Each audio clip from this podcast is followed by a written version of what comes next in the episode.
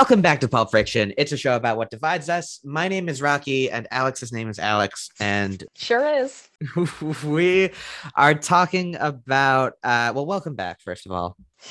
Thank you. It's great to be here. My name is absolutely Alex. It is not a code name for any other name that was formerly my name. My name is only Alex. You don't need to know any That's secrets about my past because it's only ever been This is Alex. This is true. Yeah, well, only like like like the show we're talking about today. Well, it's it's only available to us in uh, in brief flashbacks, but uh, we are talking about uh, Cowboy Bebop, the latest brand new show from Netflix. Uh, oh my god, I can't. I can't believe we're really getting into this. Like, here's like I know I recommended this, and I knew that I was kind of being naive, but you know, like this whole time, there's always a small part of me before the show came out that was like, like it's not gonna be as good as Cowboy Bebop because like it's Cowboy Bebop, but it could be okay. You know, it could be fun. It could be like cool to see the characters. In my opinion, it was not that for the most part. It was not a fun new way to see the characters. We'll get into it. I uh, have taken some notes. I watched it over the course of the past week. Uh, my notes mostly do not concern the plot, which uh, I was not particularly invested in. But um, I think this will also be a you know sort of a lens to talk about this the, the phenomenon that this show represents. Uh, maybe you're planning on getting into this, but I'm interested to know: Had you watched uh, the anime Cowboy Bebop like before going into this? I have not watched the anime Cowboy Bebop. Well, I have, so I'll be that perspective on it, I guess. Sure, sure. This is this is a fun perspective though. Where I mean, this is a bit of a, a spoiler for what's to come, but we're doing a, a sort of Homestuck episode uh, in a few weeks, Oh, and wow. uh, I have not read Homestuck, and I feel like that's going to be. And I'm talking to people who are very familiar with Homestuck, and I So you're gonna be- planning on like going in blind and just sort of leading a conversation that they sort of give the details on? basically i'm gonna look Hmm. into like just the structure of the story just so that like i know like what the chapters are and how to how to lead discussion but i don't intend to uh i mean there's so much that i know just through Yeah. osmosis but yeah i i'm choosing not to read it so cowboy bebop the anime was created by Sunrise, a Japanese studio also known for producing Gundam, Love Live, Sergeant Frog, Inuyasha, and many others. This project was commissioned by Bandai's toy division. Uh, they were hoping to sell a line of spaceships, and so they, they uh, and according to Watanabe, who's the creator of the show, his only instruction was to include spaceships. he created a show. It, it sure has spaceships. He did not miss that mark. This was Watanabe's first project as a solo director. He cites Lupin III as his primary influence. The show's aesthetics draw heavily from American film and music, uh, westerns and jazz, particularly. He uh, he says that he first conceived of the character of Spike Spiegel and just sort of sort of built the show out from there. He conceived of the show ending as it does with uh, Spike and Vicious uh, uh, uh, seemingly both dying uh, pretty early on in the in the process. Spoilers for anyone who isn't who hasn't watched the anime like Rocky, I guess. we'll throw a little a little thing in the in the, in the Substack. Uh, members of the team were like, "Let's leave it open so that we can, you know, do Do more a if we want to." Yeah. Yeah, he he what he said was that he didn't want the series to be like Star Trek and he didn't want to be forced to just keep doing it for the rest of his life. he has the right idea because he's gone on to make a lot of shit and he has not even though he kind of i mean i haven't seen all of his stuff but i feel like general consensus that he kind of peaked on his first project because of how much of a classic cowboy bebop is Yeah. Rather than running Cowboy Bebop into the ground, he, you know, went and made some other stuff. So it's it's good. So Bandai uh, saw early footage of the show, and even though their only instruction was to include spaceships, they didn't like it. not enough spaceships okay add that to the notes they were basically like, "We can't sell spaceships with this show."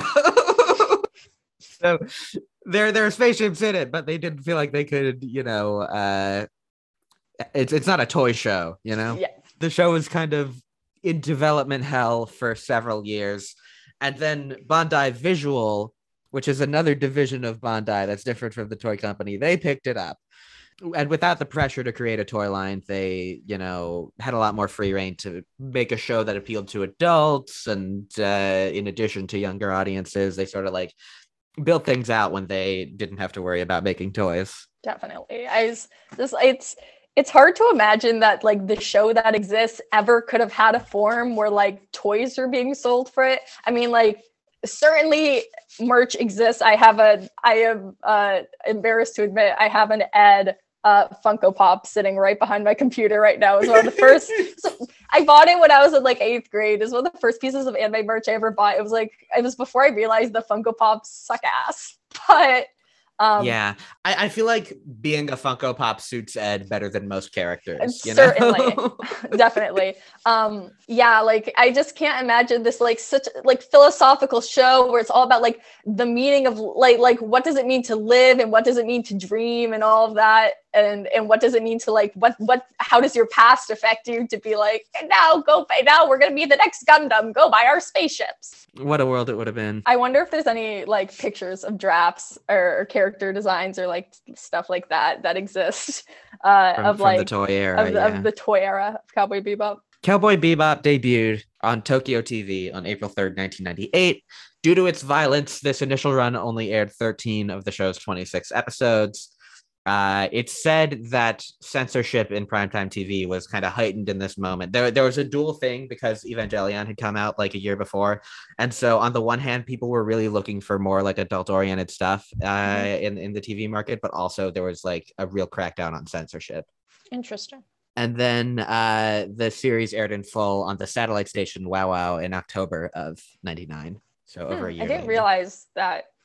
Wow, that there was such because like I've always seen it credited as '98. I didn't realize like in '98 you couldn't even get the full series. It's crazy. The show was uh, acclaimed immediately upon its release. It won numerous awards at the 1999 and 2000 Anime Grand Prix, again, because, you know, they had to split the show in half.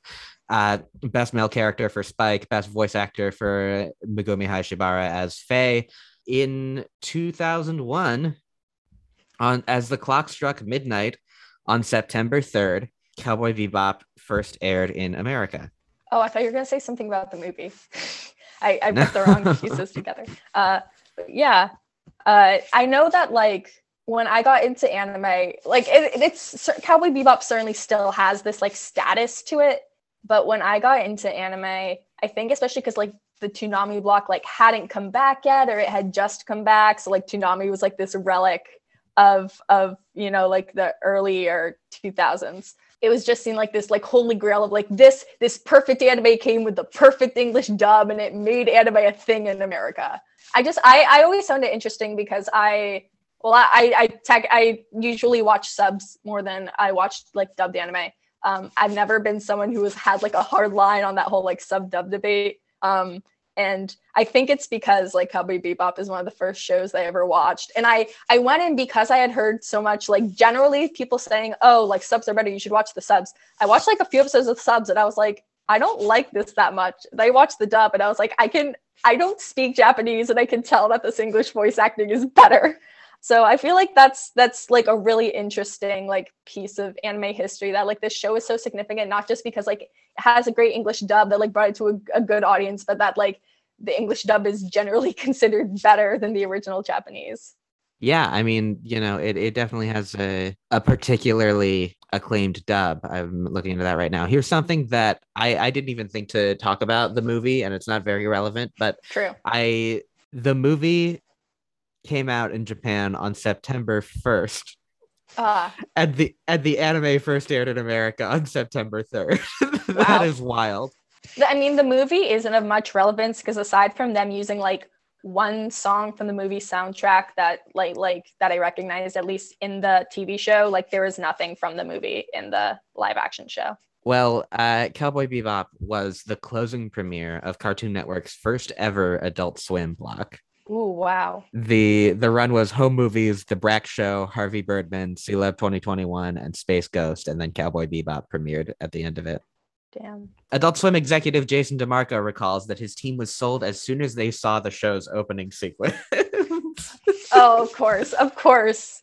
You gotta you gotta do that. Gotta get that tank in there.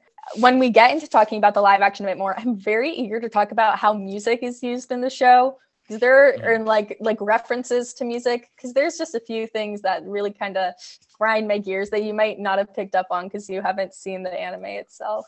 They had finished one episode of the show at the time that they uh, brought it to Adult Swim, and Adult Swim was like, "Hell yeah!"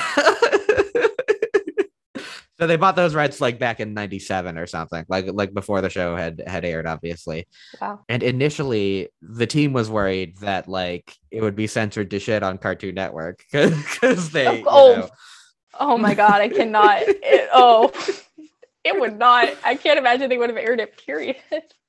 Yeah, but they were like in the early stages of figuring out this Adult Swim block, and there were a couple of other shows that ha- they had bought for Toonami that they couldn't really air on Cartoon Network. So they were like, maybe we can make something happen here, and it did. You know, Adult Swim was was obviously huge, and it became after after this you know fateful premiere. Uh, eight days before 9-11 it became you know a, a site that built on you know america there was obviously an anime audience in america before this point but like before toonami it was like video collectors and you know people with a with a very you, you really had to go out of your way to get into it and Oh, um, absolutely, yeah. adult swim really opened the floodgates for adult oriented shows like bleach and death note and full metal alchemist to uh, reach an american crowd and while Cowboy Bebop never did massive numbers on Adult Swim, they kept airing it for over a decade.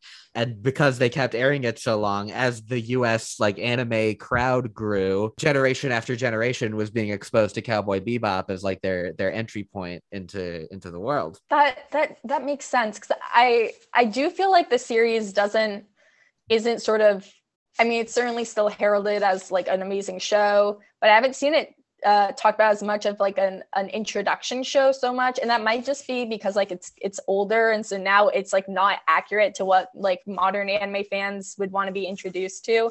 But it might also be because like it's not you know constantly being re-aired on adult swim anymore so there isn't that like and also with like crunchyroll and there's stuff on netflix like you do not need adult swim to get your anime fix. So that's interesting It's true, and you also got to think about the um the sort of online fandom communities that uh, were building at the same time in the early two thousands, and how you know Cowboy Bebop hitting at this moment right at the beginning of Adult Swim, you know, as American nerds are sort of you know building this massive online presence and becoming you know the dominate the dominating force that they are today uh i mean when firefly came out a big like online debate was how similar it was to cowboy bebop and that was like uh you know a, a huge point of contention online. So you know it, it, it sort of it became a centerpiece of that of that building world. And so as this culture of american anime fans and and just just nerd culture in general got bigger and bigger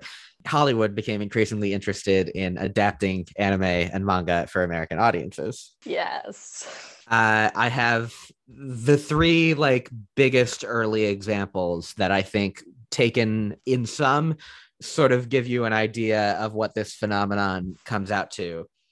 So, in, in terms of the modern wave, really the first one to come out is Speed Racer in 2008. The uh, I, I have a little history on each of these. Uh, Speed Racer was first conceived by Space Jam director Joe Pytka in 1992. space jam okay Yeah, it was uh, stuck in development hell for years. In 95, Johnny Depp was cast in the lead role. He left in 97. At that time, Gus Van Sant was attached to direct. And then after him, Alfonso Cuaron was on. and then, and for that one, J.J. Abrams wrote uh, a script. And then in 2000, Hype Williams was attached to direct. And then that just kind of fell apart. In 2004, it was revived by Vince Vaughn, who intended to produce and play Racer X. And then it was eventually written and directed by the Wachowskis as their follow up to the Matrix trilogy. Interesting. I find it so int- like interesting that that is what they go for. I i'm not super familiar on like speed racer's place in the us anime. I believe it was probably a show that was you know like easily bought for cheap. They slapped a, a, a quick bad dub on it and like aired it Mhm. for kids. But as far as i know like it's it's not got much of a, a story. I, I don't know. I like i there's plenty of like older anime that I've never seen that I've like sort of picked up on what they're about just by like being around other anime fans so much. I have never heard anyone like genuinely talk about the show Mach Go Go Go, aka Speed Racer. It's true. I think that um, what Speed Racer has going for it is that it's sort of it, it's sort of seen within the like 80s, you know, Saturday morning cartoon sphere in a way, but it also like you know, being a dubbed anime, it has that um, it, there's something unique about it, but it's also kind of in American culture, I think prior to this big anime movement, it was also kind of in the realm of like Transformers and um, and you know Pokemon and uh, Masters of the Universe, even just like just like you know these things that uh, people were being exposed to as kids, and that uh, obviously people were interested in making movies out of those for a long time. Uh, I mean, the Masters of the Universe movie was, I think, 1984.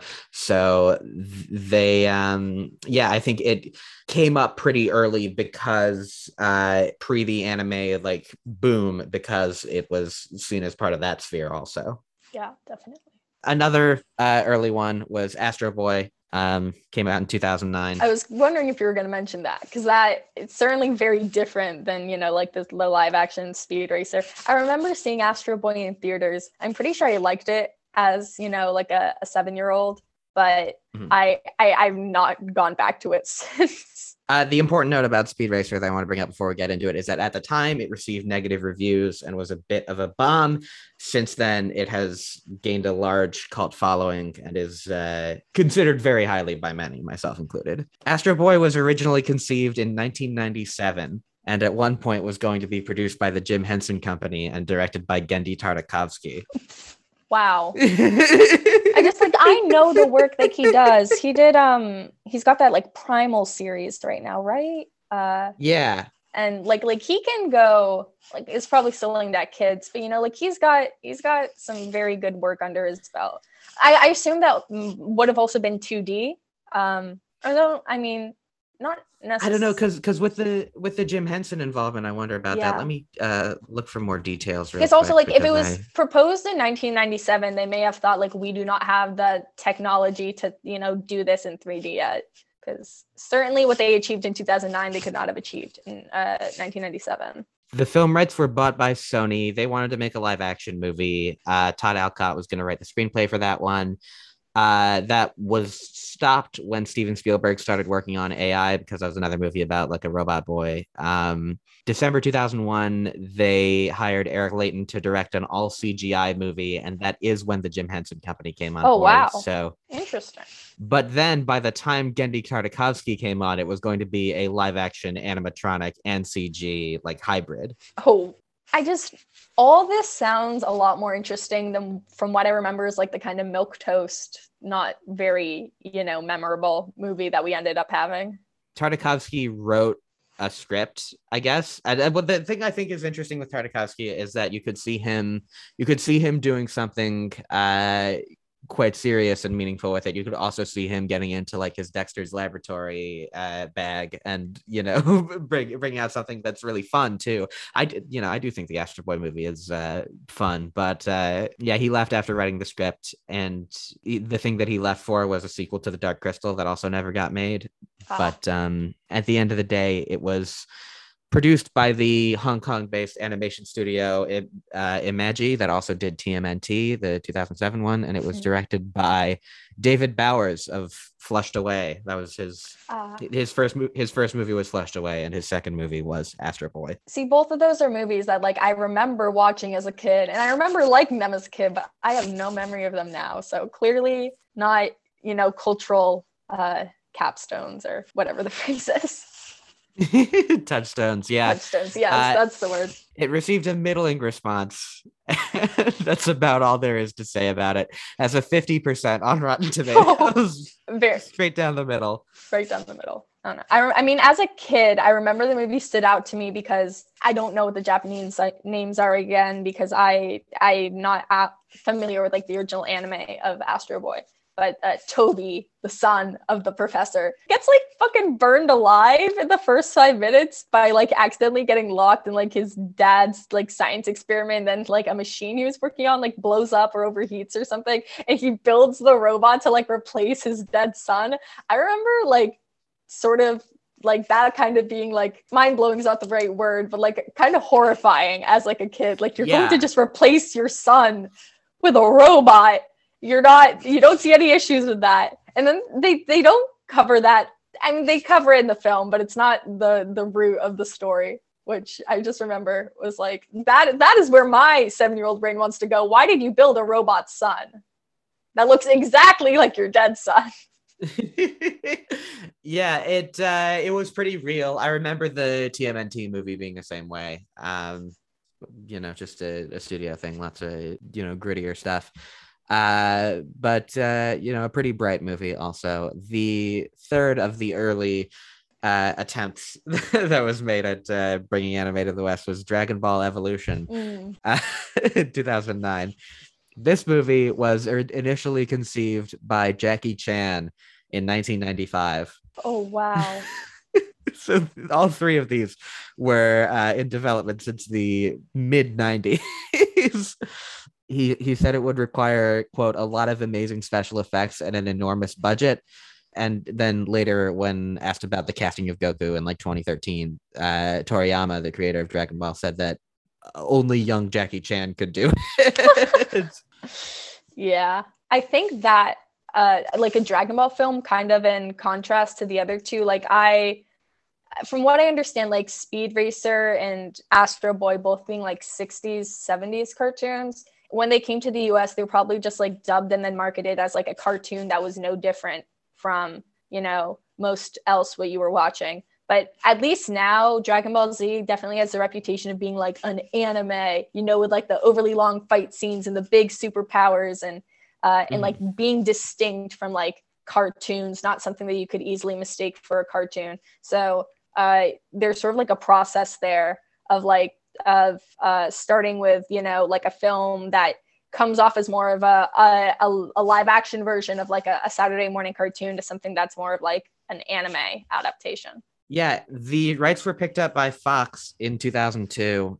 Uh, in the same year, Stephen Chow was attached to direct, uh, and he ultimately declined because he said that he doesn't like um, directing stories that he didn't create. Uh, but other directors who were offered the role included Robert Rodriguez and Zack Snyder. Um, like like Shark Boy and Lava Girl, like Spy Kids, Robert Rodriguez. Yeah, and and like Damn, uh, Batman vs Superman, Jack, Zack Snyder, like 300 Zack Snyder. They they we, they they went in a lot of uh, interesting direction with that. Rodriguez ended up doing one of the again one of the more well liked uh, anime adaptations, which was Alita in 2019. Oh, yeah, I was just reading about that. I never it's weird because honestly, I'm like out of the loop on a lot of these aside from Cowboy Bebop because they have like such a negative reputation. I usually don't. I usually haven't bothered. So it's interesting to hear this history. Yeah, I, I would say that uh, Alita and um, Speed Racer are really the, the the worthwhile ones of the bunch. But ultimately, they landed on James Wong, who at the time was known for uh, Final Destination and um, really hasn't directed anything since Dragon Ball. So I guess he's still known for Final Destination. Um, I, I don't have any other notes, but it's considered one of the worst movies of all time. It's interesting, I think, because for any listeners who may not be aware, uh, this like practice of taking anime slash manga, because you know a lot of these were originally from manga, and bringing them into live action to uh, varying uh, success is certainly not uh, original to the U.S. in any way. In fact, as it makes more sense, it's very common in Japan. Um, I have personally not seen too many. I have seen a mini series of this like really cute uh, sort of like slice of life manga about this like guy whose twin gay brother dies and he he meets his brother-in-law for the first time. That that one was very cute, but you know it's like no special effects, no action, nothing like that. The other one that I've seen was a live action of a movie of Full Metal Alchemist, uh, which came out in 2017. Now I could we could do a whole other episode on that because I could get into that forever. But um, I don't know what the issues with all the live action adaptations or, or I guess um, like American adaptations of anime have always been. But certainly for something like Fullmetal Alchemist, the issue was uh, you know, this uh, movie was made it's seven years after the manga was completed. So, you know, it's not, and uh, Fullmetal Alchemist is, is well known even like in this day, just, uh, to this day in Japan. So, uh, it, it was like it was not really there for anyone who did not already know Fullmetal Alchemist. It's kind of like an attempt at a highlights reel. So they're stuffing mm. in like so many iconic moments that are not uh, that don't happen anywhere near each other. They're killing off characters who are supposed to live and keeping alive characters who are supposed to die. Huh, I wonder where else that happens. Um, and it was a mess. It was really, really bad at the end of the day. So it's not a folly of certainly I think that like American filmmaking and anime the the style of storytelling that's done in anime are not always brought together very well but it's certainly not yeah. the fault of like being americans and not getting anime because in japan they also fail at it yeah i i think that there are you know unique problems with with any uh film but when it comes to these adaptations a through line of these early ones is that they were conceived in the 90s and studios just weren't interested until there was like a big anime audience in the US and then suddenly they were like oh we want to get on this. And you know you can see in all these cases that like by the time they were actually being made it wasn't that long until you know it was a relatively short process because studios were fast tracking them because they saw this growing uh, audience for anime. And i think hollywood has to this day very eager to kind of capitalize on that audience um, and Hollywood filmmakers are so interested in those stories that they will often, you know, come around on them. But I think that they're uh, there can be i mean there can be competing goals in that regard. I think if you look at a lot of the ones that have come out in more recent years you can look at like a uh, death note or ghost in the shell or this uh, show for instance and you'll see a lot of things where hollywood isn't willing to take a chance on you know they they're sort of trying to reverse engineer it and give it to like a safe director who's you know known for doing TV or doing these uh, competent horror movies or doing franchise films. And they uh, are just kind of trying to put it in the hands of someone who's not going to fuck it up too bad. And that you know that that is when things get fucked up so bad because if you look at the successful examples you know there are you could point to unsuccessful examples like uh, last airbender or spike lee's adaptation of old boy. Um, but the, the the successful examples also you're talking about the Wachowskis and Robert Rodriguez. You're talking about very idiosyncratic um, and like single uh, uh, you know singular voices in filmmaking that uh, have a passion for that material. And um, you know I feel like a lot of people try to reverse engineer that passion. I think I think like one thing that's interesting the past few years that uh, studios have seemed to realize to some extent is that it's very very hard to take a, a, series and make it a movie and make it a successful adaptation. Certainly, you could probably try to do like an arc or something like that. But um, if you like just like like sir, of course, like Ghost in the Shell was a movie. They made a movie here, but like uh, compared to like Dragon Ball or, or Speed Race or anything like that, you don't have to worry about like an ongoing plot.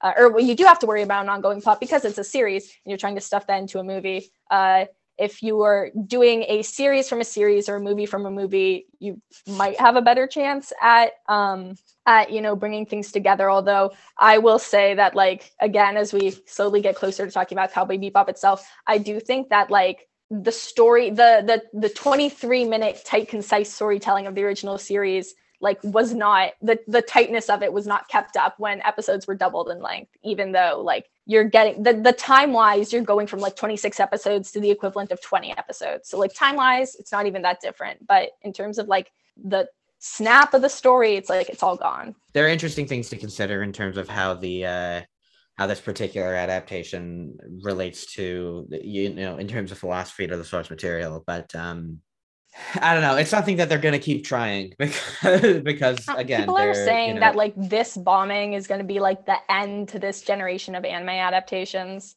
What do you think about that? It certainly there was a lot invested into it, uh, an unusual amount, but I wouldn't say that like I, I, think it might lead to you know a course correction for Netflix. Maybe they have their their One Piece uh, series in development, yes. and maybe that'll. And they know, also have the live action Avatar coming. Uh, so more in that like That's anime true. realm of live action such which like that that has a lot of pressure on it because everyone knows how much the first one sucked uh so I feel like there's a lot of pressure on that live action Avatar series to succeed. Um, the the d- creators of the original series left it like a year or two into its original productions. They're not involved anymore. I think that has a lot of people on edge. Yeah, I, I guess you could point to uh, the fact that there was a point where Hollywood was very interested in having Taika Waititi do his Akira movie, and now they're kind of not letting him do it. Which is sucks because I would so I just I'm a very big Taika Waititi fan. I I've more seen like his comedies than his dramatic work, but I I just feel like you need like you said, like sort of idiosyncratic directors, like there there's a style to Taika Waititi that isn't just like your standard action or just like, you know, doing things competently but by the books.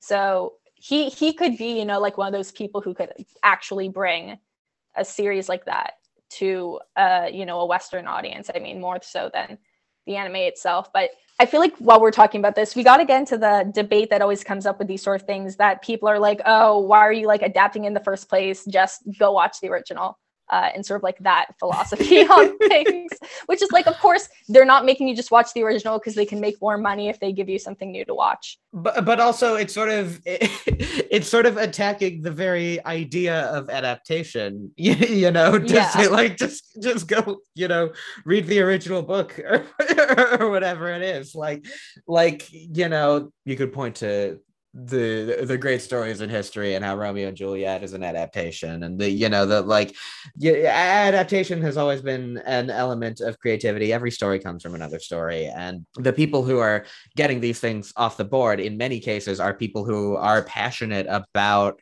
these uh stories you know the fact that um speed racer first being conceived by Joe Pytka back in the 90s um jackie chan bringing dragon ball to the table in the 90s and uh you can point to i mean Taika Waititi with akira but also um uh, Robert Rodriguez and James Cameron being so invested in Alita for such a long time, and finally, you know, it took like 20 years for that movie to get made. Uh, These adaptations, and I think it's also true of Cowboy Bebop, they come from people who are passionate about the uh, series, and of course, there are always uh, corporate interests that get in the way of that. But it, it, it's important that the idea of adapting something isn't lost in you know people's um people's contempt for some of these adaptations and I, I especially when i see people on on twitter acting like there's a moral imperative not to watch this show Oh, that I literally had that not to not to call my brother out here, but like when I mentioned like I that I was gonna be talking about this with you uh in front of him the other day, he's like, You sure you want to be watching that? And he was like, Oh, it was already canceled, so it's fine. Like one person Yeah. watch it's like also like this isn't a harmful show for the most Yeah. part. This isn't like like this isn't like you know giving a platform to a bigger or anything like that. If enough people watched it, then it was just Netflix being put putting money into one more season of a mediocre show. That would be it. There would be no damage done. yeah and i think people i think some people have maybe walked backwards into the idea that it's immoral to uh to, to like adapt anime for it, it in a western lens which is a whole can of worms but i just you know again i think it's it's sort of attacking the very idea of adaptation that's that's so fundamental to storytelling so in 2017 netflix gets in on the action with their controversial adaptation of death note Yes. uh, was it Light Turner? I think they called him. Yeah, Light Turner, played by Nat Wolff. Uh, the, the, the I mean, one thing to note about Death Note is that there was also a uh, a Japanese uh, live action adaptation that was fairly well received, but with this one, uh, it was reported back in 2007 that a dozen film companies in the U.S. were interested in making a Death Note adaptation. I was gonna say Death Note is another series that like um I have never watched it personally, but uh like even when I was getting into anime seven, eight years after it ended, it was one of those series that was like, oh, this is this is becoming a modern classic. You've got to watch Death Note. I never did. But uh, that's certainly because um, compared to other things like Dragon Ball, you know, I, I think like time wise, timeline wise, Jackie Chan was, you know, still right in the middle of like the earlier anime seasons when he called for it obviously Astro Boy and Mach GoGoGo, Speed Racer being much older, uh, you know, like the call for a movie was much after. But for film studios to be calling in 2007, like the the anime ended in 2007. So that they're pretty much saying the moment that the anime was ending, film companies were like jumping on it. So there's like clearly a progression of like how eager film companies are to put money into into these films. Yeah, and I think part of the thing, I I I think it sort of parallels the um again that rise in you know nerd culture and in uh, the uh, visibility of anime fans in the U.S. Um, when it comes to Death Note, I think that a big part of it is that I mean, Death Note is the sort of thing that I became aware of it not in terms of people saying it was a great show, which was the case for like a Cowboy Bebop or a Full Metal Alchemist, but that you know it was kind of a meme, and the the idea of the Death Note itself was sort of the thing that I was aware of from it. It had become, I mean, it's become sort of a cultural you know symbol. It's just something we all know about yeah um, you, you write think- your name and you you write someone's name in the book they die. I feel like that's definitely like knowledge that has expanded beyond like people who are into anime. And so I, I just i think it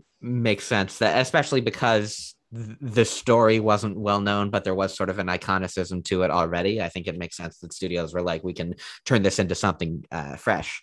There were a couple screenwriters on board to uh, make it happen. In 2009 it was reported that warner brothers had acquired the rights to the remake. They were also the distributors of the japanese live action films. Um, in 2009 Zac Efron was rumored to be uh, circling the lead role. I, mean, I, I don't know. I feel like i think there's a thing in the manga where light's supposed to be attractive because like i don't like girls. I just like being smart and then killing people. But i just i can't I it's because he's got you know that like Troy from from uh, High School Musical effect. He just seems like this guy like that's way too happy and peppy, and he's gonna bounce around his basketball and sing.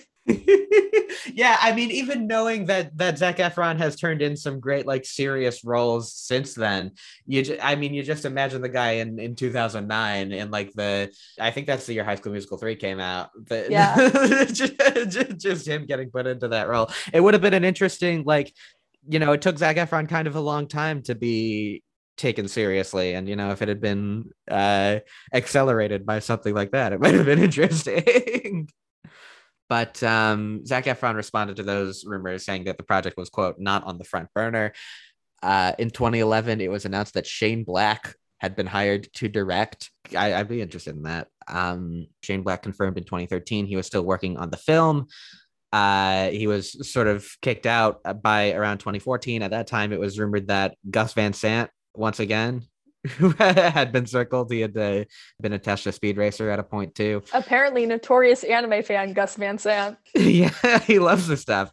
Uh, in 2015, it was revealed that Adam Wingard would be directing the film uh, from a script from some of the people who wrote the original script. Uh, at that time, Adam Wingard was known for indie horror movies, and I guess You're Next was his first big hit, and then he did uh, The Guest after that, and The Blair Witch, uh, 2016.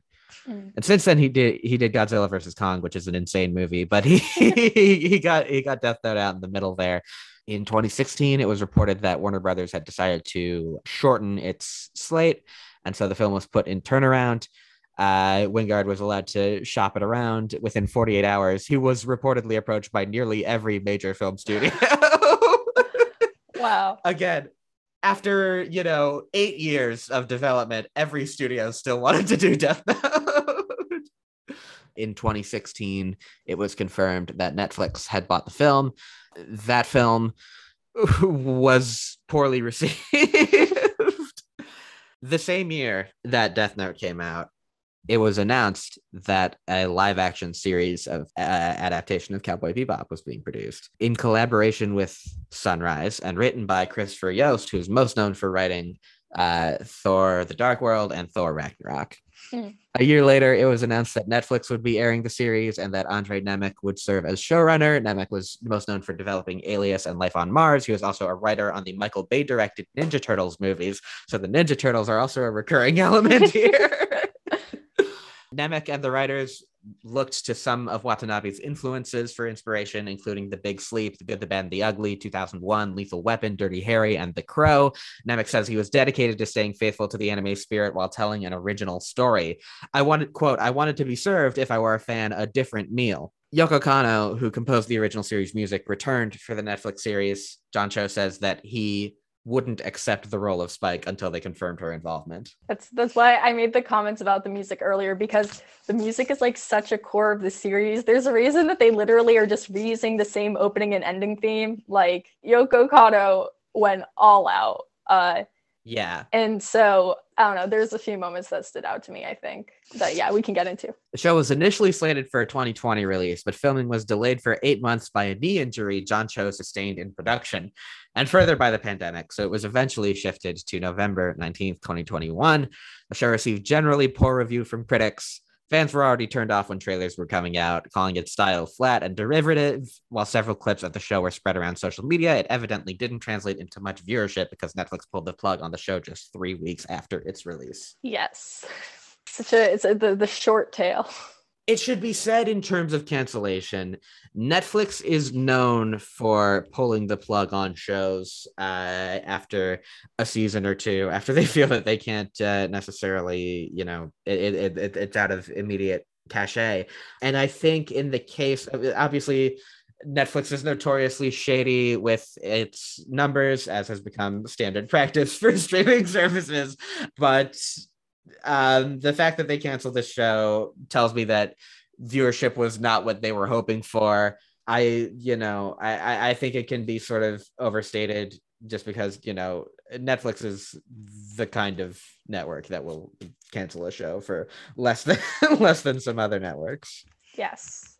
Because they're just constantly spin stuff out. Yep. That takes us into the show.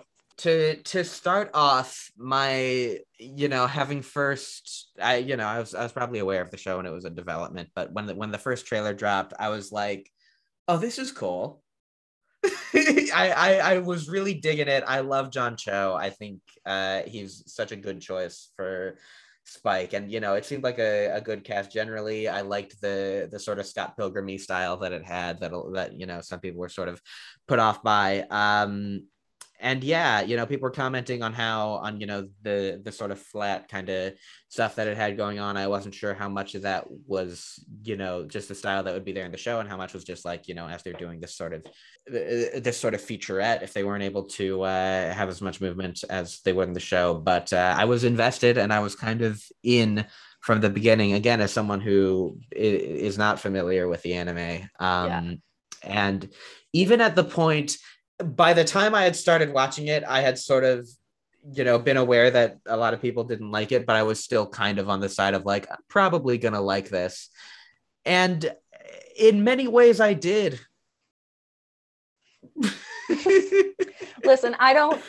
I my feelings on it are really complicated. I need to. I want to clarify. So my experience with watching is that I was very excited, a bit naive, but like very hopeful, all the way up until like the day it dropped even when people were making negative comments, I was like, listen, I've seen people get mad at promos of shit and like what's in the promos doesn't matter. They, you know, they prejudge it. And of course, people are going to prejudge it because, um, because you know it's from a well-loved anime, so people are gonna shit on it. And a lot of the comments I was seeing was dudes being like, "Faye isn't sexy enough," and so I was like, well, if half the complaints are Faye isn't, you know, Faye isn't doesn't wear shorts, that automatically give her a wedgie then I'm not going to listen to those complaints.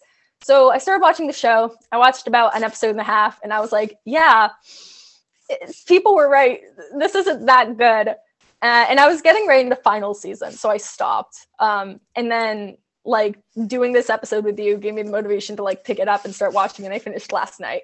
Um, I will say that like as time gone on, gone on, I, I certainly liked it better. And um, not to be all like wise and quoted stuff, but the other day uh, when Rocky and I and some of our friends were discussing, where they were helping me uh, uh, cast my version of a Muppets Princess Bride, and mm. I, I, promise this is relevant. Um, and uh, I was perseverating over whether I thought Miss Piggy should play Buttercup, and I was like, she's not passive enough to play, Butter- to play Buttercup. And Rocky reminded me like when you're making a remake of something, you don't want it to be exactly the same. I don't want to literally watch the 1998 series but with live action actors because then genuinely, why am I not just watching the anime? Right. So I think that like honestly, like having that said to me changed my perspective a little bit as I was thinking. I also think that just like the, the later episodes are a bit stronger. Um, and also like some of the later episodes focus on Faye more, and of the live action group, Faye was my favorite. So I think like those three things kind of played together. And by the end, I'd give it like a. In the beginning, I wanted to give it like a three out of ten. By the end, I'd say it's like a five point five or a six. There's a there's a lot of ways to maybe get into it. I would say that uh, I was enjoying it in the first episode, and there were things that uh, I became I became less invested in it when. Uh, here's the thing: I really like the cast generally, and I like that they're older. You know, they're I I, I had seen some debate online about you know John Cho's too old to play Spike or whatever. I think that um I, I mean it's just something right out the gate that's like this isn't this isn't quite the same show. And the the the creator uh, Nemec I think was talking about how in live action they felt that they you know they could convey the history of these characters a little better with uh, older actors john cho talked about how he thinks when when he was 27 he wouldn't be able to play spike and and, and yeah i just i right out the gate i was really I, I really appreciated the cast and the fact that they were older and the fact that they had all this history. And the show was so had that so much of that built-in idea of their history. But then as it became entangled in flashbacks and sort of like showing us the history i i became less interested in it. Absolutely. I think that's honestly like as as someone who you know is a fan of the original i think that's like one of the biggest changes they made that bothered me the most because i think that like so much more of the history between julia and spike and vicious is implied in the anime. My big issue i'm just gonna like say it flat out and maybe we can like we, we might need to backtrack a bit. My issue is vicious. Vicious mm. like represents so many of my issues with uh, what what the what the live action thing does rather than the animated one. Because there are other changes that are made that are like it's like the characters share names but their roles are different. Um certainly like like Uday Taksim his like gimmick is different but you know he's the criminal that was involved in Jet's you know last case before his arm got shot.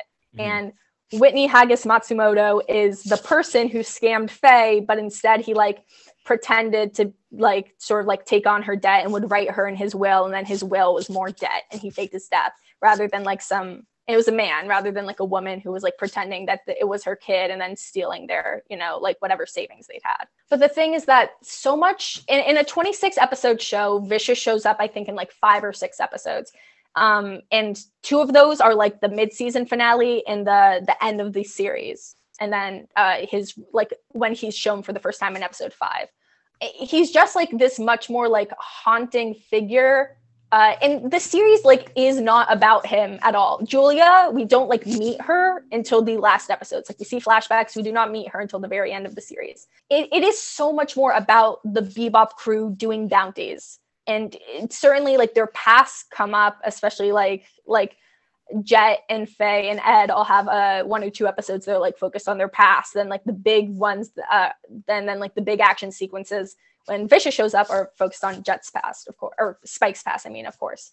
But this the series decision to uh like give the bebop crews like story and then vicious and julia's like uh for uh, taking over the syndicate, like giving those like equal weight makes it something so unfamiliar that like it wasn't fun to watch. That was where my issue was. And again, that is like also based off like my pre-existing notions of the series because I I prefer Vicious as this like sort of uh, you know, he's still very like aggressive and wild, but uh, this sort of like restrained figure who sits in the shadows, who, you know, he's not out doing dirty work, dirty work. He only shows up when he thinks he's really got the upper hand. He's not desperately chasing people around um, in anything like that. Yeah, I definitely didn't like their angle on Julia, and when it came to Vicious, I I liked the I liked the actor, and I thought that I don't know, he felt like a good villain, but then, like you said, the fact that he is you know sort of petulant running around trying to do stuff. I mean, you uh, you can look at like Kylo Ren, I guess, as an as an example of like that archetype of a villain. And I think it, that is done really well, at least at first. But I, I, I just feel like I, I, guess there's also that angle of like you know him and Spike being sort of parallel that is interesting. I think there's a lot of fun stuff. I love every scene with uh with vicious in the in like the elders like you Mm, know yeah. room i think that's that's really cool but that's like power rangers shit you know that the, the, the Yeah. stuff that i like about this show mostly is the monster of the week stuff and i think they were clearly in their heads about like developing all these plot lines and having things move into these arcs and Absolutely. There's there's so little plot in the original series. Like there's certainly like things can happen in the earlier episodes that have that uh, have consequences later. Faye coming in and out a bit when Ed joins. Uh, but aside from like when and like there are episodes with flashback stuff that like sometimes affects the characters going on, but like their past. But when it comes to like the syndicate stuff, it's like I said, it's like five episodes of the series. It's like 5, 12 and 13, 25 and 26. And that's it. That's like the only time that we think about the syndicate. The rest of the time, it's about, you know, the bounty of the week. And that, that that's where the show thrives, like you said. And I think that like by demanding that like from the get-go, Spike is like aware that that the syndicate is like on his tail but that he is constantly thinking about it because like uh like spike and vicious have a confrontation in episode five of the anime and spike just forgets about it because that's like he, he's he he runs away you know he like leaves. He's not but he's not constantly dwelling on it constantly looking for information constantly trying to get back at vicious and and anything like that. Um i think like the the desire to have a like constant through plot that is constantly making momentum um, like pulls the series back Yeah, and, and I, you know, clearly they had this investment in like ending the season on the on a Spike and Vicious confrontation and sort of, you know, yeah b- building into fur- further things to come. I'm sure they had a plan for that, but I feel like having rather than having Ed be like the final reveal of the season, I think just I think just having Vicious show up at the end would be so much of a, a, a stronger thing. I agree. And the the the conflict at the end of the series is like the whole conflict between uh Spike and Vicious in the church is shot for shot episode 5 of the anime. The like exact context is slightly different like in the anime like Faye's been kidnapped and he has to like get her out rather than like Jet and Jet's daughter being there. Mhm. But the whole like the whole like thing where like Vicious is like up with his blade pointing down and and Spike is on the ground with his gun pointing up and like either of them could make the next move. That shot is taken straight from the anime. The the song that plays when Jet walks into the building, Rain, straight from like the same exact shots in the anime. When he falls out the window and a green bird starts playing, the one with like the sort of like nonsense chorus singing. That is again straight from the anime when it, when Spike falls out the window, uh, Evergreen starts playing or Greenbird, I mean. So that was like music moments that were like taken exactly as it is. But uh, one thing I noticed is that so many things that happen at the start of the series uh, or the back of the series get like in the anime get flipped. Like like blatant thing here. Uh, the so you, you I'm sure you know it's iconic for the series. At the end of every episode, there's like a tagline, which is usually like "See you, space cowboy," but some of the episodes have like a more unique one. So for the last episode, the tagline is uh, "See you, uh, see you, cowgirl, someday, somewhere." In the anime, that is the that is that shows the last time that we ever see Ed when she leaves the crew of the Bebop and goes wandering into the desert with Ein, and we don't see them for like the last three episodes. It's like a goodbye, Ed. It was great to have you in the cast, not like you'll see her next season because the next season never happens, and it just it ends up being this like very uh like ironic tease that like instead of doing it when Ed departs, they're doing it when Ed is introduced, but they're never going to be allowed to follow up on it. I, the, you you do have to consider the fact that their plan was to have multiple seasons Yeah. of this thing. It's- and, that's, you like, it's so hard to- to judge like time wise and stuff. I mean, like that that that tagline certainly like uh, you can like say right up it's not when ed leaves it's when ed's there but i like i i was bothered by like how early they get into Faye's backstory stuff because that's another thing that really only happens towards the end of the series but again like Mhm. this would be uh like i think it's but it's like how early on is it you know? Is it like halfway through or is it going to end up being like the first uh, quarter of the series like depending on how much you do? I think there's just they certainly wasn't the same issue as like the Full Metal Alchemist movie, but they do have a bit of an issue of trying to get some of the most iconic storylines in um, without really um, making sure that they all fit perfectly. So you brought up a lot of stuff of like Jet's past and Faye's past. It's all uh, front loaded, and so I was Mhm. I, I was thinking a lot like what would they have done for a second season because like obviously there's stuff with Julia and the Syndicate, but like the the dynamic of the Bebop is as shattered here as it is in the finale of the anime. So what Mhm. were they going to do?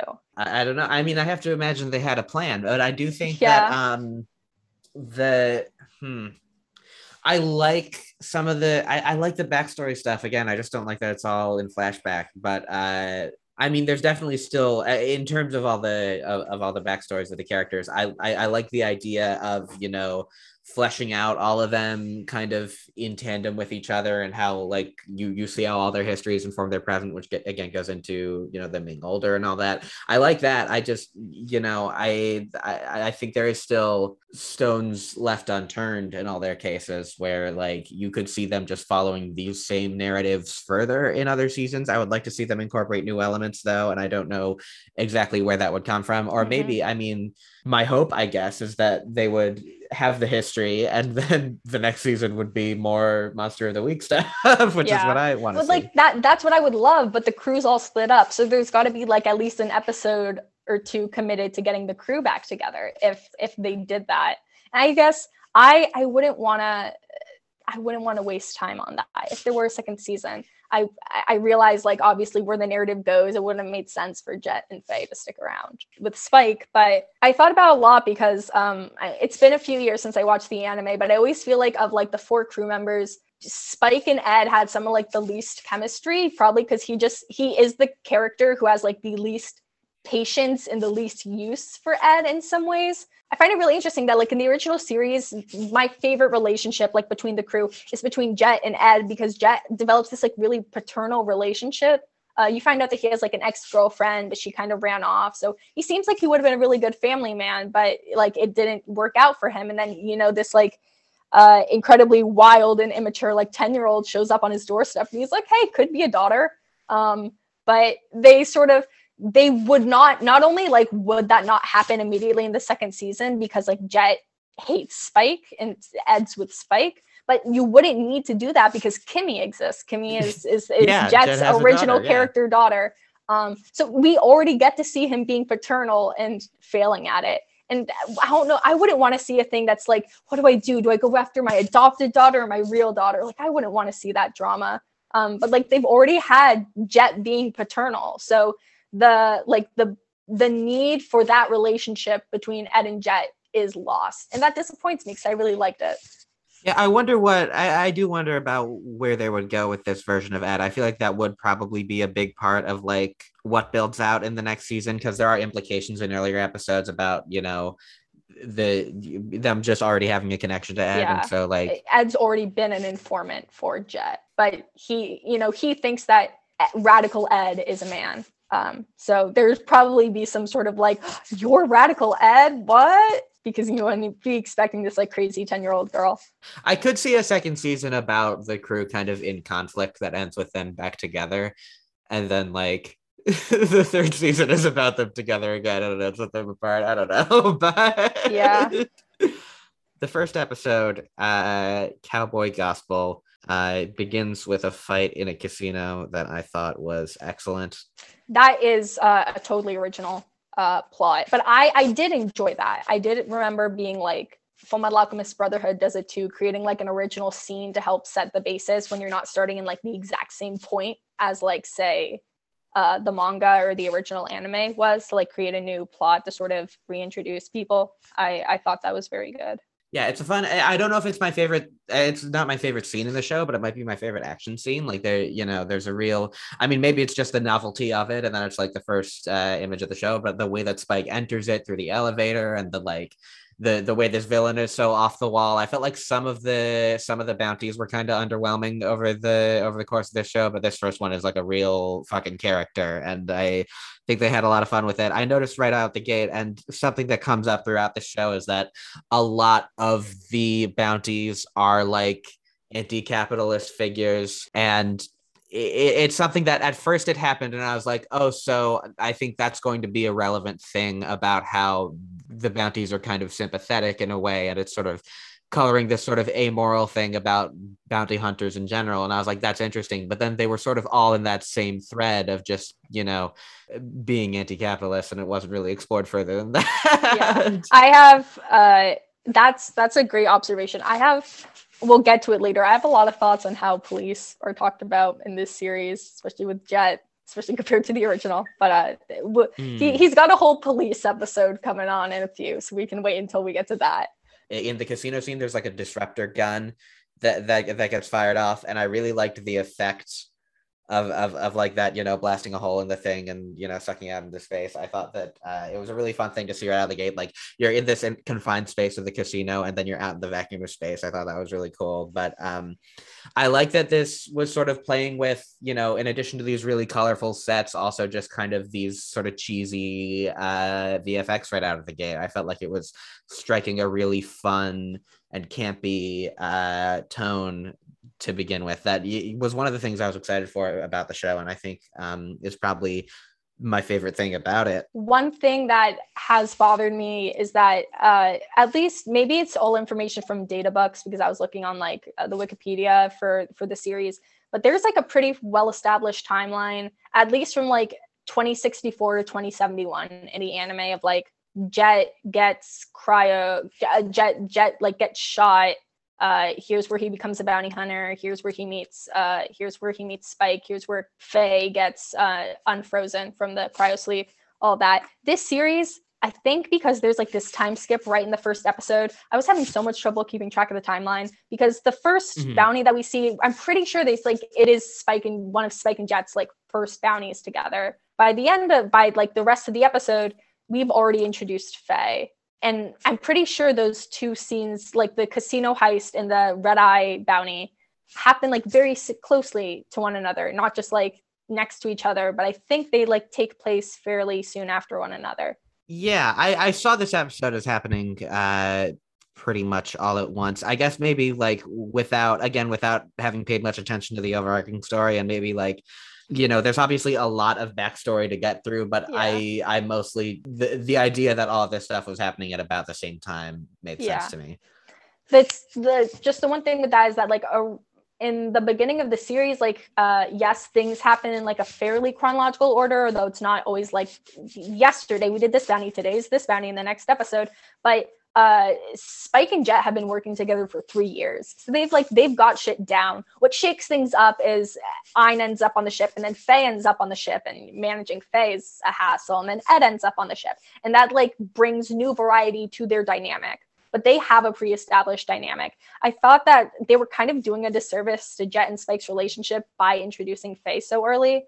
But they also only had 10 episodes. So they kind of just, and like she is a fan favorite. So I think they just wanted to get her in like as soon as possible. Yeah, and I, I I don't know. I'm sure as they were building out some of the ideas for this season, Faye became an important part of it. I think I'm sure they wanted to, you know, focus on women uh to the extent that they could Yes. with with So many female characters are either given like much larger roles or characters that were male or turned female. So, you know, varying success and necessity. But Yeah, some of them aren't great. We'll get into it. Some of them are Oh. good. Um yes. in terms of uh other stuff in this first episode, I pretty quickly I was like, man, this dialogue isn't very good. You Okay. know? I'm glad that you agree on that because I I have so many quotes that I have pulled out uh, that I can go along with a, a a pretty notorious one that happens in uh episode three that we can talk about. Um, I I think like one thing that really grinded my gears in terms of the dialogue, not that like one character is particularly worse than another, was uh they keep giving Faye these like bad swears to say like dick balls and and and, and shit mouth and stuff like that like over and over again. And it feels like they're trying to make her kind of cool, but it does not work. Like I just it feel she feels a bit like a and maybe it's like maybe that's the point because she's been in cryosleep for so long, but she feels like a teenager who is being allowed to swear for the first time and kind of just putting a, a bad insult into every sentence. Yeah, there's a real uh lack of clarity about like who they're angling towards with the dialogue where there are, you know, moments where they're trying to where it, it feels very the, there's sort of an iCarly element to it, where it's like it's like trying to do like sitcom banter, but for kids. And then there are also moments where it just feels like it's trying to also be Seinfeld on top of everything else, and like oh, the observations aren't there, the humor isn't there. There's a lot of there's a lot of like one line. Everyone has quips, obviously, Everyone's but a got of them. I, I that's one of my lines. Uh, one of like uh, an observation I made was like, uh, this series does not know the difference between smart quips and bad puns. It would like much rather give people a bad pun or like a bad like a jab than like make them say intelligent things. even then like i i didn't have such a problem with the the puns there's just something very specific about how they give people quips where they clearly like didn't think far enough to be to figure out what the joke is like one of the one of the ones that i brought down for this first episode is there's a line where i don't even remember which character says this but uh but they're like, "Do I look like I should be drinking tequila?" And the other character says, "You look like you should be drinking nothing but tequila." And like, that doesn't that doesn't mean anything. And there's a lot of moments like that throughout the show. But uh, Hmm. yeah, I don't know. There's a very specific thing about this writing Yeah. that feels kind of again like maybe they were going for maybe they're I don't know having not watched the anime maybe there's something about like the tone that was required and you know the specifics of that culture that they were trying to translate and couldn't get right but um I don't know maybe it's like something that like you're less aware of, but there is like a whole thing going around with Gren. Pretty much in the original series, Gren is a character that shows up for two episodes, the, the 12 and 13 two-parter. And Gren is a sax performer at a club that again, I don't think is like necessarily connected to Anna's. I don't think she owns a club, but Gren and the club come together. And in that series, uh, Gren is like an ex-soldier who got experimented or who got exposed to this like dangerous chemical uh, which causes him to like develop intersex traits pretty much. There's a bit of a like he's like taking a shower, uh, Faye suspicious of him. She like walks in, she's like, "Oh my god, you have breasts." There's uh, some stuff that I, I haven't seen in a while. I would not be surprised if it doesn't age super well, but uh, you know, like I don't think it's particularly offensive or awful or anything like that. So in this series, they make Gren non-binary. They're played by a non-binary actor uh, there's a f- at least one or two times where like Anna refers to them with they them pronouns. It's kind of it. Um, I remember towards the end of the last episode being like, not that like th- this almost felt like a I like I don't want to use the word queer bait lightly because that word has been tossed around to hell and back at this point. But the amount of advertising that went into like, oh, we're changing Gren's character, we're making Gren non-binary and and with a non-binary actor and all that. Like Gren does not do very much of anything. And uh, the role that Gren plays, like in the original episode, does not really happen. So I just I remember sitting there because I like had that background on the character. I remember sitting through the whole series going, cool, it's great to see a non-binary character. I wonder when they're gonna do something. And they just kind of, you know, like follow Anna around and make some quips and, and serve drinks. Yeah, I hadn't heard anything about about that character before going into the show. Um, Mm. I guess the thing with the the thing with making the thing with just making them non-binary is that it is more, you know, um, it's nicer. it's it's less, Yes. you know, uh, potentially, you know, uh, triggering or less incorrect or whatever. But it it takes the narrative out of that character, Yeah. and so you're I sort mean, of left with like, now what are you doing with them? Exactly. That's that's the thing is like we didn't see Gren do anything. The background that like Gren from the anime had is like an ex-soldier who's like involved in the syndicate who I think he like wants vengeance on or vengeance on Vicious for some reason or another because when he was in the army he was involved in the got connected to the syndicate somehow. Mhm. But like like he's like Vicious ruined my life and Vicious is like you were but to me it was Tuesday, you know, you're just another person whose life I've ruined. I believe is sort of the deal that they have. And as far as we know so far, I mean, of course, there's all the seasons we don't get. Like th- that isn't what happens with Gren because Gren isn't some like you know performer wandering around looking for information on Vicious. They they've got plenty of information on Vicious, uh, really from like the connections with Anna and uh, being near the syndicate so much. They're just like the you know the the head of entertainment at Anna's bar, and we don't know much else yet. So or ever, I guess. I keep saying yet as though there will be another season. yeah i mean maybe if we, if we fight hard enough i think that um there's room for that though because i mean so much of that like so much of that like military and syndicate stuff is is present throughout the show that I feel like yeah. if, if they were going to expand on the Gren character, and I would hope that they would, then giving them building them more of that backstory could be an interesting place for the show to go uh, in, Yeah. in in further episodes. I guess because in in when in their original introduction, like their backstory comes fast because we only get Gren for two episodes. Now it's like Gren's a, you know, a, a constant supporting character. So there was when they thought there were more seasons, there was no rush to go into Gren's backstory because we didn't need it yet. I noticed that. Um, I mean, people talk about the overuse of Dutch angles in this show, and I definitely Oh my god! feel like okay, I'm so glad. I it was bothering me so much. It was just like every conversation is a is a is a battle of opposite Dutch angles. yeah the thing is i think that a they don't really convey anything and b they're not doing anything else with the camera really so it's just like their one trick and they're like this is style right Yeah. It's you know I, I felt like the camera was very flat for a lot of this show and i wanted to see uh you know more movement and more yeah, yeah like like wide shots and close-up shots. I felt like it was um th- th- there was a lack of creativity in that regard and sort of again that thing about reverse engineering inspiration just being like well you know scott pilgrim has a lot of dutch angles in it. So that's like that that's like something quirky that people like.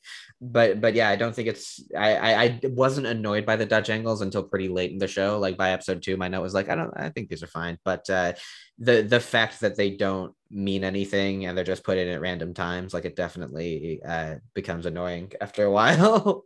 Definitely. Another thing that that sort of comes up is how I, I think Julia is treated as this question mark, and you know is sort of conveyed through all these flashes of like the tattoo and you know what happened to her or whatever throughout the uh, or the rose uh, throughout the um the first episode, and you kind of and like I was.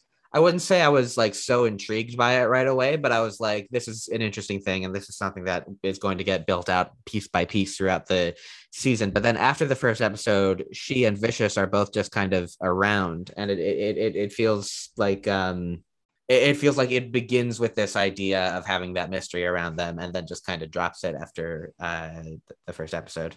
That's almost like they they decided they did the first episode and then decided like what they wanted to change from the original. So they're like, well, we can't just we like we were gonna have them be all mysterious and sort of in the background and maybe show up one or two times like we did in the anime. But now now they're main characters, but they like kept that shot in the first they kept those shots in the first episode and they forgot to like take them out when they changed how they were using the characters. Uh like those hints of them would make much more sense in the original series where you don't meet Julia until the last episodes, uh, rather than one where she's like introduced. They like name her in the second episode, and then she is increasingly like a main character and then a villain. So, okay, we gotta talk about Woodcock even before we get She sucks. She's, Why she's so does her- bad.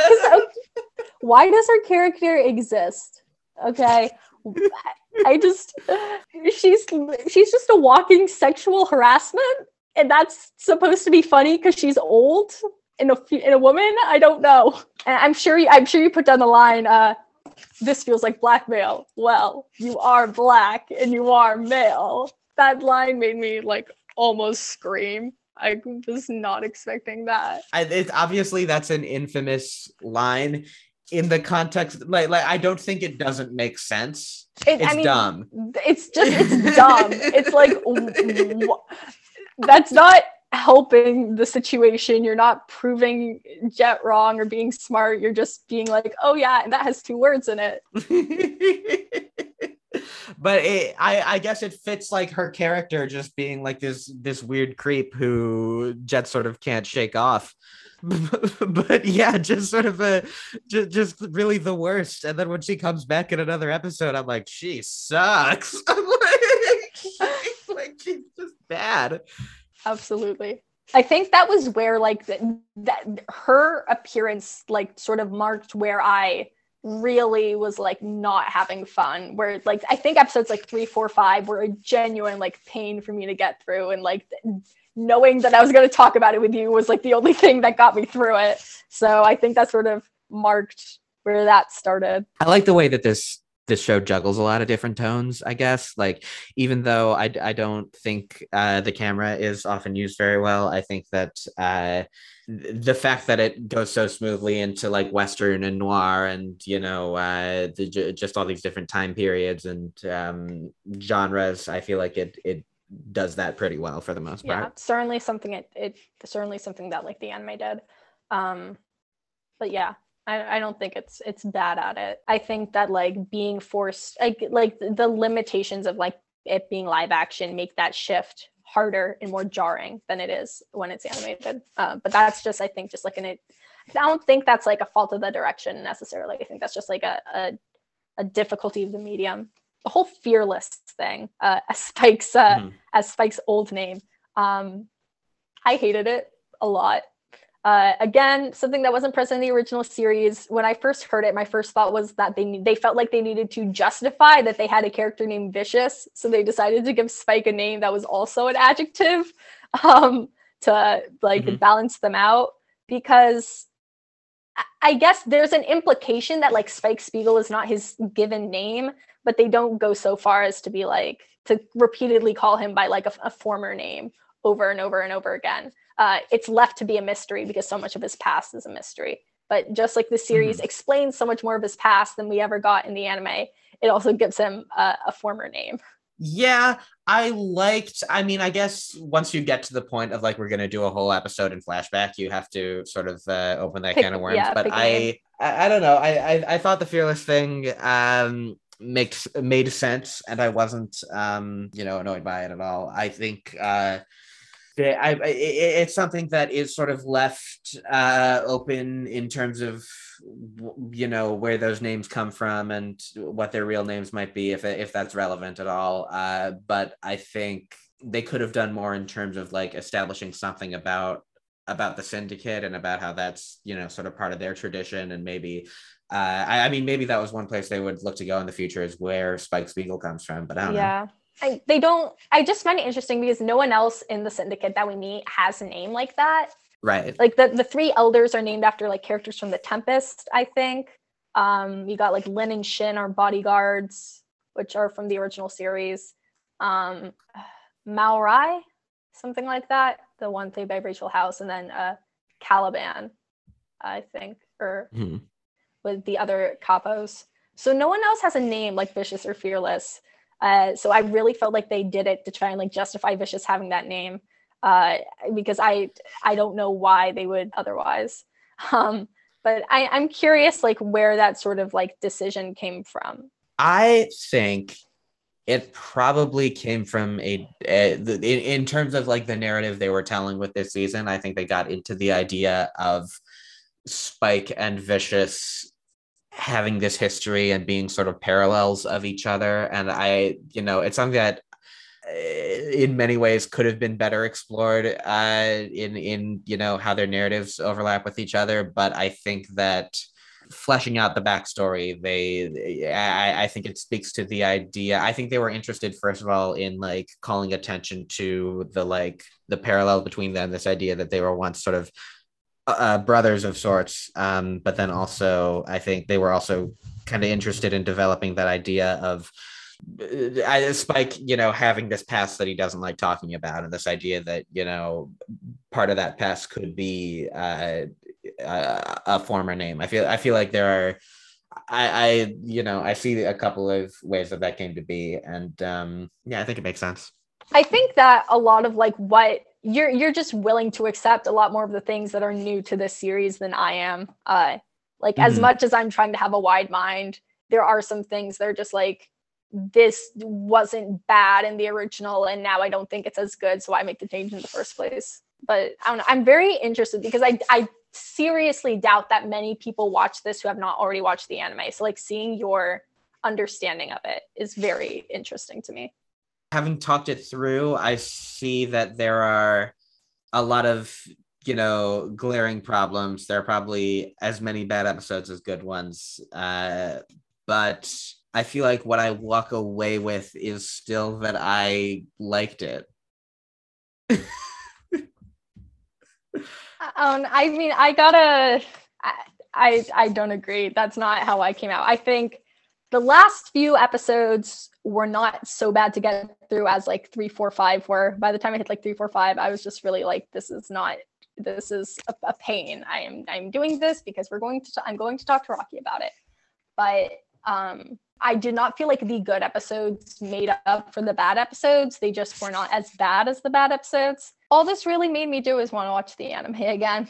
So, which I mean, in, to Netflix's benefit, they have they currently own the license to the anime. So, like, they're in, sure. in some way by pissing off all the fans by making this adaptation, they're getting people to go and watch Cowboy Bebop. So, yeah, I guess maybe in like articulating what I like about it and what I don't like about it, it'll, you know, we can sort of develop a clearer sort of point here. First of all, Spike and John Cho's performance of Spike to me that, that's probably the thing I will take away from this show is great. I mean, great character, obviously, but great, great performance.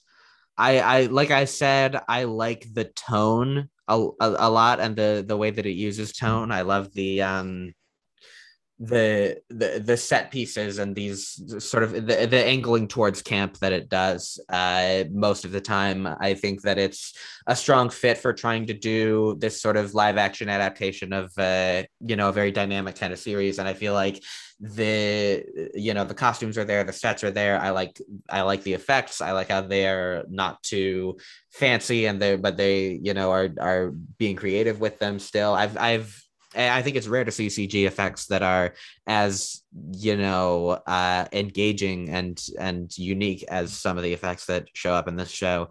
Uh, the dialogue is pretty uniformly bad uh, and and that's something that I think when you're coming at Cowboy Bebop, you need someone who who has a vision to come into it. When you're when you're coming at any kind of when you're trying to adapt an anime into a live action thing, there's so much there's such a delicate balance I think that goes into that that you know you might fail big if you go with someone who has a, a, crazy director who has a vision for it but uh, that's really the only way that i feel like you can succeed and again i feel like this show is trying to reverse engineer that in a lot of ways but um I see the really good show that's in here, and I don't think it's completely lost by the time the season ends. I agree. I don't think that the series is as much as the, a lost cause or a complete waste of of energy and skill as it has sometimes been said by uh, anime fans online. Um, but I do think that there is just um, even if like I because I talking to you has made me think about it less as like what has been changed from the original and like what is just unsuccessful on its own. And I think that like the the the dialogue, the story structure with the amount of flashbacks, there's enough that just like makes the story not work on its own that um even just like ignoring how different it is from the original. Um this isn't the kind of thing that you can look at and go like, oh well, it's a remake, it's for a new generation. Like, don't think about the original because first of all, it's not so removed from the original, and second of all, because it's doing so much to connect itself to the original series. Uh, through like using Tank and the Real Folk Blues as the opening and ending, by getting Yoko Kanno back and reusing like specific songs like Greenbird and um, and Rain uh, of like doing a few like shot for shot, line for line things like the fight with uh, Spike and Vicious in the church. Um, they want you to remember the anime. And unfortunately, that just kind of highlights some of the changes that they make that that end up falling on its face. I, I guess speaking objectively, I couldn't classify this as a as a success or as a good show. Um, I mean, removed from the perspective of of how it relates to the anime, which I do think is is kind of the right way to do it. Um, I don't know. I think it has in in most senses i think it has the right idea and it just doesn't like the execution isn't there you know like i think this was the right angle for a live action cowboy bebop i think the style is right the you know casting is right that like like the, most of the new choices that were made that i know of i think are are good choices and i like I, I think it could have done more to tell a different story from the anime but i understand that they want to strike that balance where you know fans of the anime aren't to lose their shit because it's just something different I kind of wish that they had gone further with it though. I think that they honestly like hurt themselves more by making it a bit too similar because almost every single story has its basis in a bounty from the original series, but none of them uh, are like identical like remakes. That's why the only place where it really goes like shot for shot is um is in the fight with Vicious and Spike because that's very similar to the episode five fight. But uh, I kind of wish that they had just like because there are so many more bounties that these characters could do. I, I just wish that like the characters had been a bit more similar to who they originally were in the anime, but that the stories that they were going on were completely different. That's that's what I would have wanted out of something like this. Yeah. A, a spiritual continuation, but it's live action. I guess that would also work with the um the characters being older. I feel like I want to see these characters in these performances. I, I want to see this world. But yeah, like you said, I want to see something that feels original and not like it's burdened by the past, both of its characters and of its of real life. Um, you know, I think this could be a fun, like I said, a Doctor Who kind of uh, uh bounty of the week, you know, sci-fi show. And I think part of what's lost in this in this drive to you know appeal in this hollywood drive to appeal to anime fans uh, and you know the anime audience is that it, sometimes it comes from the story sometimes it comes from the world and there's always an attempt made to like repackage what the original thing was. And i i, I look at alita and um Speed Racer actually, and I think part of what sets them apart is that I mean they are sort of telling the same stories, but they because you know, how how the originals use story and how different they are from them. But I I just think that um they are concerned with they're concerned with that vision and they're concerned with telling the original thing where if you look at other examples if you look i talked about Shyamalan doing last airbender and how that could have been something successful but i think because it is in a way trying to be a reel of moments from the show you, you know anything that i think is too burdened by trying to repackage the thing that already exists uh, runs into problems. Well alex thank you so much for joining me.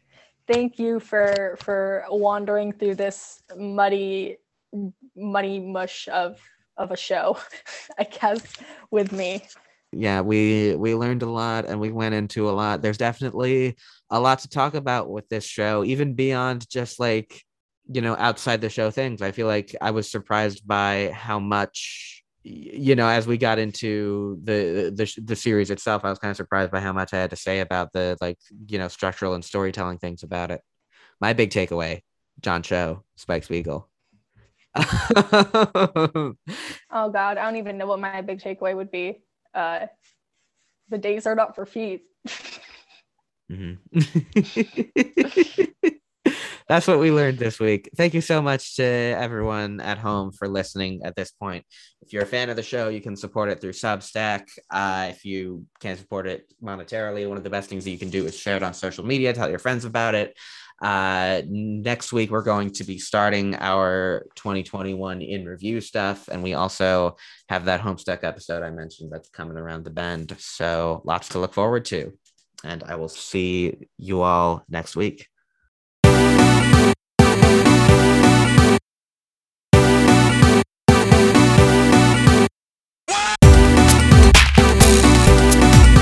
disagree. disagree. I disagree, I disagree. Gary.